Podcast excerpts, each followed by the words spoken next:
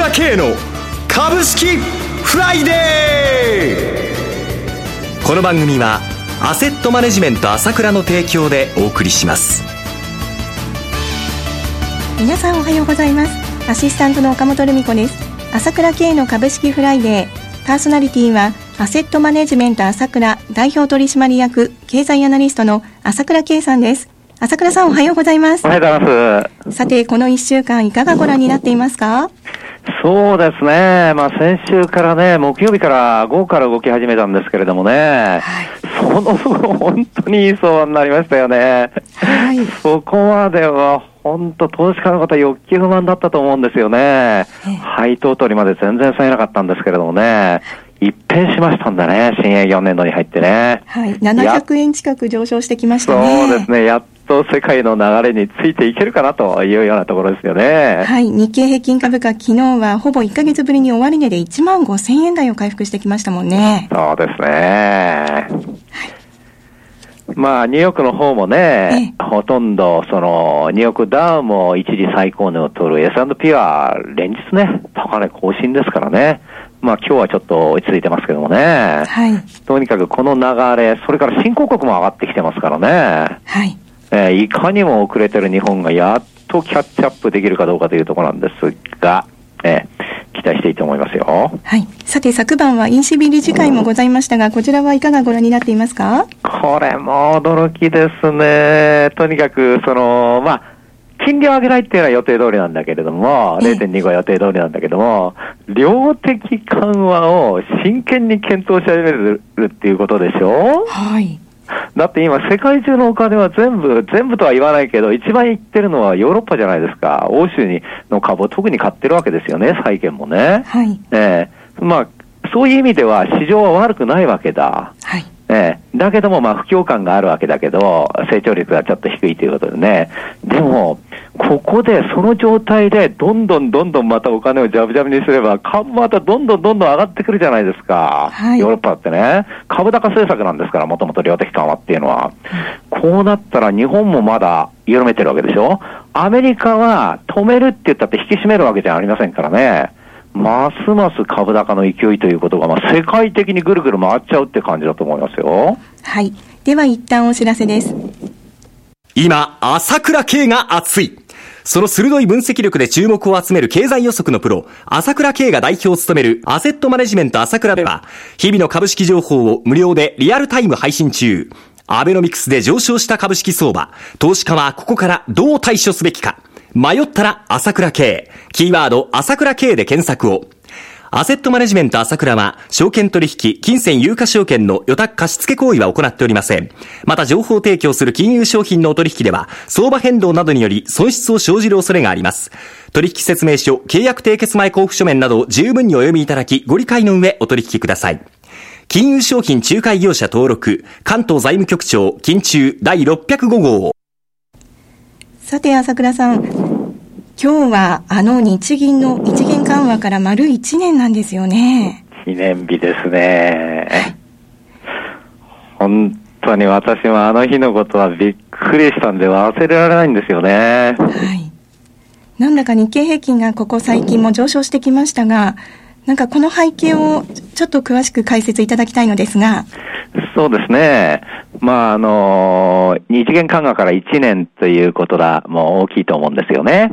えー、で、えー、ここに来て上がってきたっていうのは、もちろんその、今言ったように新営業年度に入ってお金の流れが変わってきたということも大きいと思いますよね。はい。えー、それからまあ、もう一つはですね、えー、この短期的に買ってきてるという部分もあるということもですね、理解しておかなきゃならないと思いますね。短期的な買いが入っているんですね。はい。それもやっぱりあると思うんですね。はい、世界的な流れが日本に波及してきたということはある。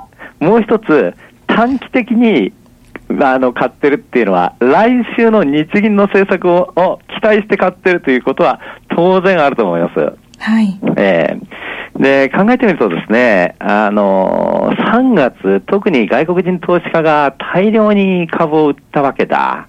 ええ、あの、第1週は3700億買い越したんですけども、第2週に9700億売ってるわけですよ。はい。で、これで15,300円から、まあ、10日間で14,200円まで急落しちゃったわけですよね、3月にね。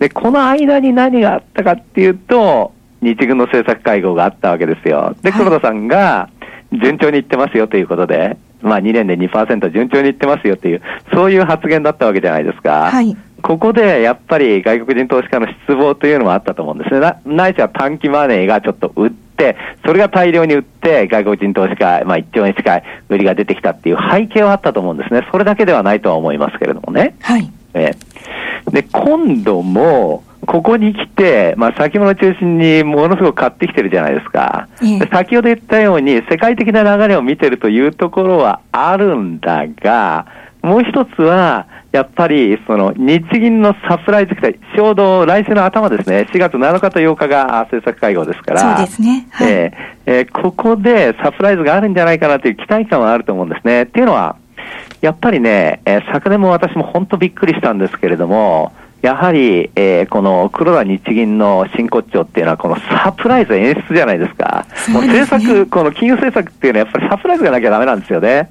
えーという意味では、ええ今の日本のエコノミストの大半の見方は、7月とか、まあ、それ以降という見方が多いんですけれども、はい。私は4月の数字見て、5月にはやるなと見てるんですけれども、5月ですか。えー私はそう見てるんですが、まあこの数字を確認してからね、4月以降のね、いろんな消費税増税後のね。だけど、外国人投資家は、ないしヘッジファンドを中心に、来週やるんじゃないかっていう見方はかなりあるんだと思いますよ、内心。ですから、やっぱりサプライズ演出っていう意味では、その黒田日銀の持つこの、いわゆるそういう性格ですね、はいえーそういうところも見て、きっと日銀がサプライズを起こす可能性はあると。あどうせこれ、景気が下がることは必死なんだから、うんもう物が売れなくなるのは必死じゃないですか。31日までみんな一生懸命買うんだから、はいそしたらもう買わなくなるのは必死じゃないですか。落ちることは必死なんだから、早めにね、ここで手を打ってくるという見方があると思うんですね。ここがだから、はげてしまうと、ない何かが欲しいとこですね、来週の会合ではね。そういう短期的な会もあるんだよということ。だから短期的なまた、その質問もあり得るという変動、短期的な変動は考えておかなきゃならないですよね。はい。では一旦 CM です。株式投資に答えがある。株高だからといって必ず設けられる保証はない。だからこそプロの情報が欲しい。そんな時に朝倉慶。経済予測のプロ、朝倉慶の情報は、アセットマネジメント朝倉のウェブサイトで、日々無料でリアルタイム配信中。迷ったら朝倉慶。キーワード、朝倉慶で検索を。アセットマネジメント朝倉は、証券取引、金銭有価証券の予託貸付行為は行っておりません。また、情報提供する金融商品のお取引では、相場変動などにより損失を生じる恐れがあります。取引説明書、契約締結前交付書面などを十分にお読みいただき、ご理解の上お取引ください。金融商品仲介業者登録、関東財務局長、金中第605号。では朝倉さん、世界的にも株高基調と先ほどおっしゃっていましたが、その背景を解説をお願いします。えそうですね、やっぱり今晩ですか、アメリカの雇用統計の発表があるわけですけどもね、おそらくこれ、初めてこの寒波が終わ終わってからっていうか、寒波がなくなってからの統計が初めて出るわけですけれども、はい。この辺も私は、まあ、今、予想で20万人増ということなんですけども、まあ、ドイツ証券あたりでは27万人増という数字も出してきてますけどね、かなりいい数字が出てくるんじゃないかなと思いますね。やっぱり良くなりつつあるわけですよ。アメリカは問題なく良くなりつつあるということですね。それからヨーロッパの方は今言ったように量的緩和、あどんどんどんどん走あにも走る可能性もあるということで、まあ、ジャブジャブということで、とにかくお金が株に動くという、この絶対的な流れはあって、何かでこういうふうに出てくるという部分はあるわけですよね。だからま行、はい。あ、はい、二進一退じゃないですけど、上に行きたがってるんですよ、相場が。はい。また新興国なども高くなってきていますね。これもやっぱり驚きましたけど、特にブラジルの株価なんかがここに来て急騰してまして、半月で15%上がっちゃったわけですよね。金利どんどんどんどん上げて9か、9回後連続で上げたわけじゃないですか。はいブラジルですけどもね。だけども、おそらく打ち止めだっていう考えなんですよ。これから良くなるぞと変化がするよっていうことなんですね。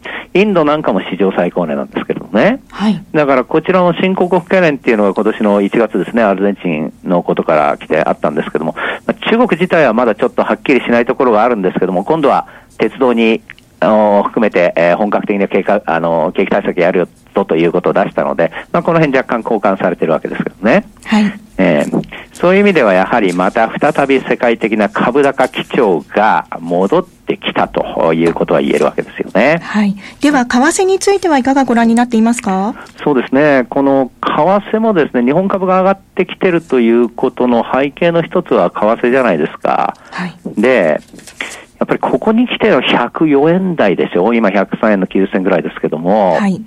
いかにもこう、ピッチが、っていうか、まあ、気づかないうちに104円台になったなっていう雰囲気があると思うんですよね。投資家の皆さんにも。えー、で、従来よりも明らかに円高に動きづらくなってますよね、見てて。えー、はい。例えば今回ウクライナの情勢とかいろいろ国際緊張があったじゃないですか。えー去年までのパターン、ないし今までのパターンだと、かなり円高になるケースなんですよ、ああいうところって。100円割り込んでいる場面もありましたもんね。そうですよね。えー、えー、結局何かがあるとあ、リスク回避ということで円が変わるっていうのは、それ今までのパターンじゃないですか。はい。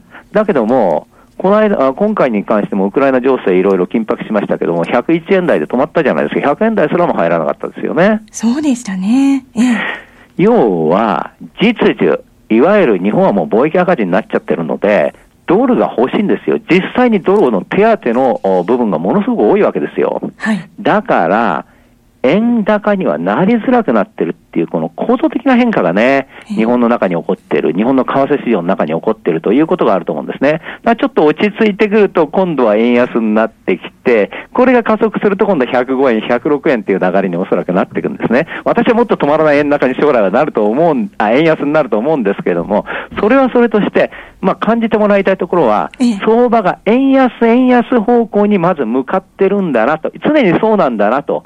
トレンドがそうなんだなということと、はい、それと同時に株も一緒。株も何かあると株高、株高に向かうんだなと、そ基本的なトレンドがあるわけです。はい、その中で上上、上下、上下動くのはもう、このボラテリティが大きいのはしょうがないということでね、基本的なトレンドは株が上なんだと、円安になるんだと、ここは絶対的に捉えておく必要があると思うんですよね。はい。わかりました。朝倉さん、今朝もありがとうございました。お話は、アセットマネジメント朝倉代表取締役経済アナリストの朝倉圭さんでした。私、朝倉圭が代表を務めます、アセットマネジメント朝倉は、SBI 証券、楽天証券への口座開設業務を行っています。私どものホームページから両証券会社の口座を作っていただくと、週2回無料で銘柄情報を提供するサービスがあります。ぜひご利用ください。